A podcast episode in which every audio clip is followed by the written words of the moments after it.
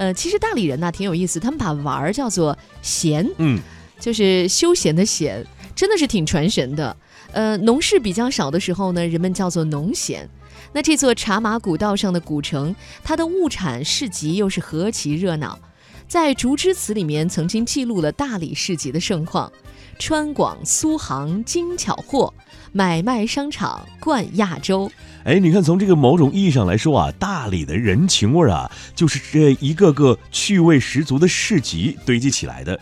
在人民路一路的这个夜市啊，一路地摊的盛况不在，一路是一路地摊的盛况不在。但从洱海门走出不过三百米啊，在被闲置的原东门菜市场，一群热爱乡野劳作的朋友聚在这里，在四季街市重拾了。古城的烟火气，嗯，从四月三十号开始啊，大理的四季街市就开门迎客了。没错，嗯，在文创园区、农场、果园、乡间、新农人的院子里，大理的这些新移民们。每个周末都会把他们的一些自己的手工的老作品哈拿拿到这里来进行交易，可以说这个就是大理隐藏的交际江湖了。没错，在这里啊，各地的美食、手工杂货、农家土特产以及艺术家的工艺品等等等等，待上一下午您根本就不想走。在众多的摊位之中啊，酒的出现频率绝对够高。大理人呢对酒的热爱。也可是也是可见一斑。嗯，不管是精酿的啤酒、有机葡萄酒，嗯，或者是用当地的作物制成的自酿粮食酒，每一个摊位前呢都不缺驻足的客人。没错，最特别的一款这个普洱香槟啊，摊主介绍，呃，只用了云南产的普洱加上老黄糖发酵而成，这个茶味和酒味啊纠缠在一起，是第一次遇见的口味儿。这个普洱香槟 听起来都觉得蛮特别的，对呀，真的是。而且在大理你会觉得很有意思，有很多就是我们所谓大理新移民嘛，嗯，就是他们会从各地跑到大理来，觉得在这边生活是比较悠闲的。没错，就连一个路边摊儿他都挺放飞自我的，卖个煎饼果子还正儿八经的写一个工作室。哦，煎饼果子工作室。对，呃，当然还有很多就是手作啊，手工艺人会当场制作，他们的神情非常的专注，让人忍不住要停住脚步细细看一看。而且呢，这些价格也是非常的公道的。好了，说完了这个市场，接下来呢，我们要说说音乐了啊。有人说这里是世界音乐即兴为土地发声的场所啊。呃，其实我想，呃，为田野欢歌，为族群谱曲。云南作为中国集市中的世界音乐发声场，集市当中啊，也充斥着各种各样的曲风音乐。呃，不明就里的人啊，跟随着音符走进四季街市，还以为来到了音乐节的现场。我记得以前我们听过一首非常好听的这个歌曲，呃，叫做。呃，滴答滴答滴，记得吗？一个小女孩她所演唱，对呀，呃，我觉得这个歌曲就是体现出她当时在云南的一种创作热情了。是她应该好像就是在大理，在那边，嗯，没错，满街都会放着她这首歌。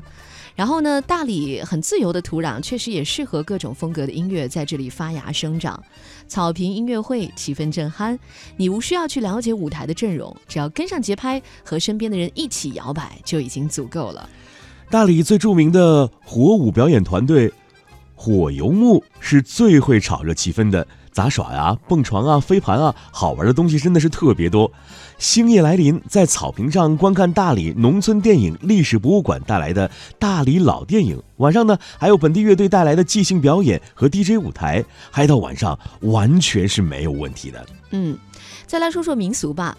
大理白族的曲艺和戏剧的独立表现形式呢，直到今天依然呢在村寨乡间盛行。四季街市上面呢，也少不了这种民族元素来作为点缀。谁能想到呢，在一场集市上啊，还能吃到一顿原汁原味的长桌宴？据说啊，请来的是当地最有名望的长桌宴大师傅，专业烹调长桌宴是三十余年，合聚数十万人曾经吃过他做过的饭。哎，在四季街市的现场呢，大师傅指挥着徒弟们一直在忙活。呃，提前一天，现场搭建的灶台不断的呼呼的冒着热气。一会儿，这个要用的这个碗碟就堆得老高了，呃，长桌宴跳菜舞，每桌八个人满员就可以开席了。在场的观众呢，只要眼尖发现还有座位，你落座就可以享用丰盛的一餐。是四季街市活动当天啊，正好撞上大理一年一度的最为盛大的三月节。结果呢，不少盛装出席的白族人听说啊，这里的活动拐个弯就来了。节庆活动一个个的参与过来，脸上的笑意也是藏不住的。最后，我们再来说说，在这个四季街市上还能看到什么？那就是大理城中的网红店。嗯，有趣的人全都聚在这儿了。呃，市集呢是大理最常见的一种社交方式，而且呢，市集也一次性的网罗了城中最有意思的店。每一间店呢，为了吸引观众，都是各显神通。大理城里面有趣的人，大概都在这儿了吧？路过谷子的摊位啊，他的身上挂满了徽章，带着他的旧家伙，好像刚刚从大西洋远航回来。他在大理开着一间小小的杂货店，开店的初衷呢，却是因为太热爱这些旧物而卖买到没钱，于是，才淘来的这个宝贝啊，会忍痛出售。看来买买买的毛病。可不只是女生才有。嗯，谷子的旧货呢，大多是从欧洲淘来的，而且他淘货的标准也很实在，就是不是那种纯装饰，还是得能用得上的。呃，他说呢，他的旧货其实没有看起来那么贵，便宜的呢几十块钱，店里面最贵的也就一万出头。这个小到锅碗瓢盆，大到家具、自行车，每一件呢都是货真价实的孤品，哈，就是就这一份了。然后如果你要稍微犹豫，很可能就被别人给抢走了。呃，这是我们说了一个旧物商店啊，下面我们再来说一下一个呃 T I N Y 这个美食摊位。嗯，这个因为去逛街是，怎么可能会不吃美食呢？这个 T I N Y 为什么能够这么有名？其实它是被当地人推荐的，说是这是本地一个超级有名的汉堡店，每天呢是限量的，去晚了还吃不到啊，而且这个。老板很有意思，他也没有经过什么系统的学习做西餐之类的，他就是因为自己是一个吃货，他自己很挑剔，所以呢，他就爱吃汉堡，然后他就干脆开了一家汉堡店。用自己的口味，结果没想到也征服了这里每个人的味蕾。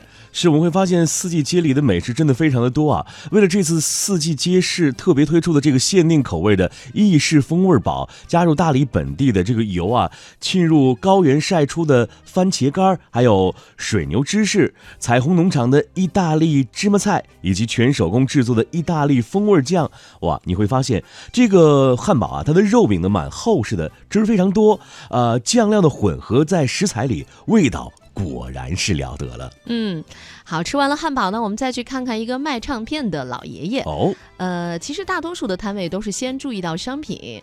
呃，但是呢，你如果路过这个卖唱片的这个摊位啊，你完全是被这个摊主老爷爷给吸引了。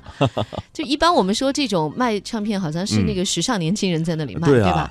结果这个老爷爷他真的不简单，他非常的喜欢音乐。嗯，他十几岁就开始喜欢，然后几十年的时间他都在收集各类的 CD、磁带，而且家里面的收藏呢，已经总数超过了两万多张。哇！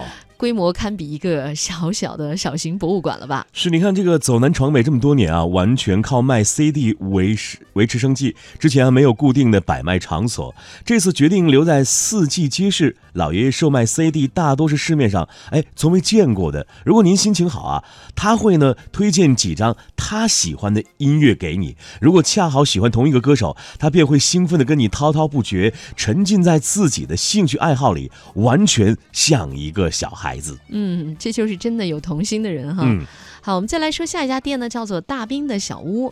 呃，大兵其实呃，可能台湾的朋友不是很熟悉啊，但是我们要介绍一下，其实，在大陆就是呃，到处他都开了店。他这个人是谁呢？他既是个背包客，他也是个主持人，他也是一个作家。哦，然后呢，呃，他在很多地方都开了他的大兵的小屋。其实这里面呢，呃，就是说，呃。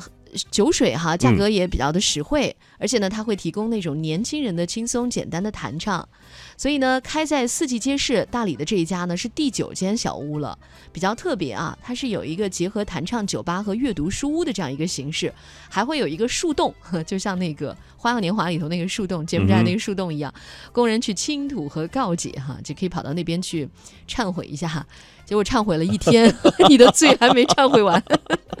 啊，接下来我们要给大家介绍的是一位音乐人乔小刀。啊，以前呢，我们可能朋友在云南听说过大乔、小乔。啊，大乔、小乔解散了，真的。这个乔小刀、乔小刀呢，没有趁热打铁的这个巩固音乐人的身份，反而隐喻到隐居到了这个云南，从这个木工活开始研究，成为设计师乔小刀。呃，他在这个四季街市啊，写北京那家一度呃。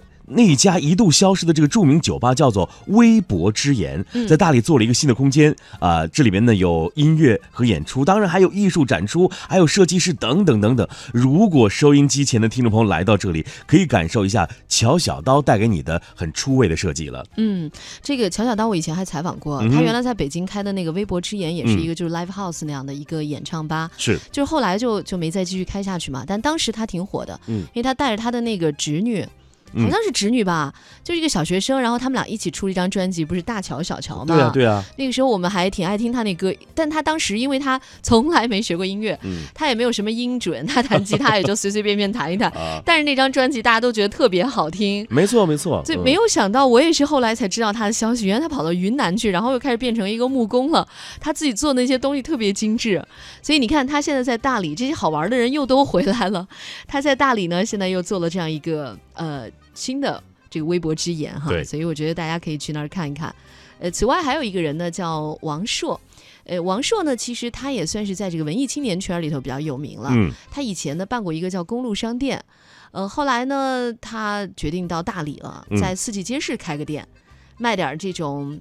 很有兴趣的一些小玩意儿吧，店里的东西呢也是很随意，就摆在那儿啊。那个喜欢的就买走哈，自己喜欢的他又把它买回来，所以其实挺有意思的哈。这个都是买啊，四季街市上面的一些好玩的一些店吧。呃，这个我觉得又变成了大理的一个旅游新地标了，你说是不是？当然，刚刚给收音机前的听众朋友介绍它的地址啊，是在洱海门洪武路东侧，也就是原来的东门菜市场，就可以找到大理的四季街市了。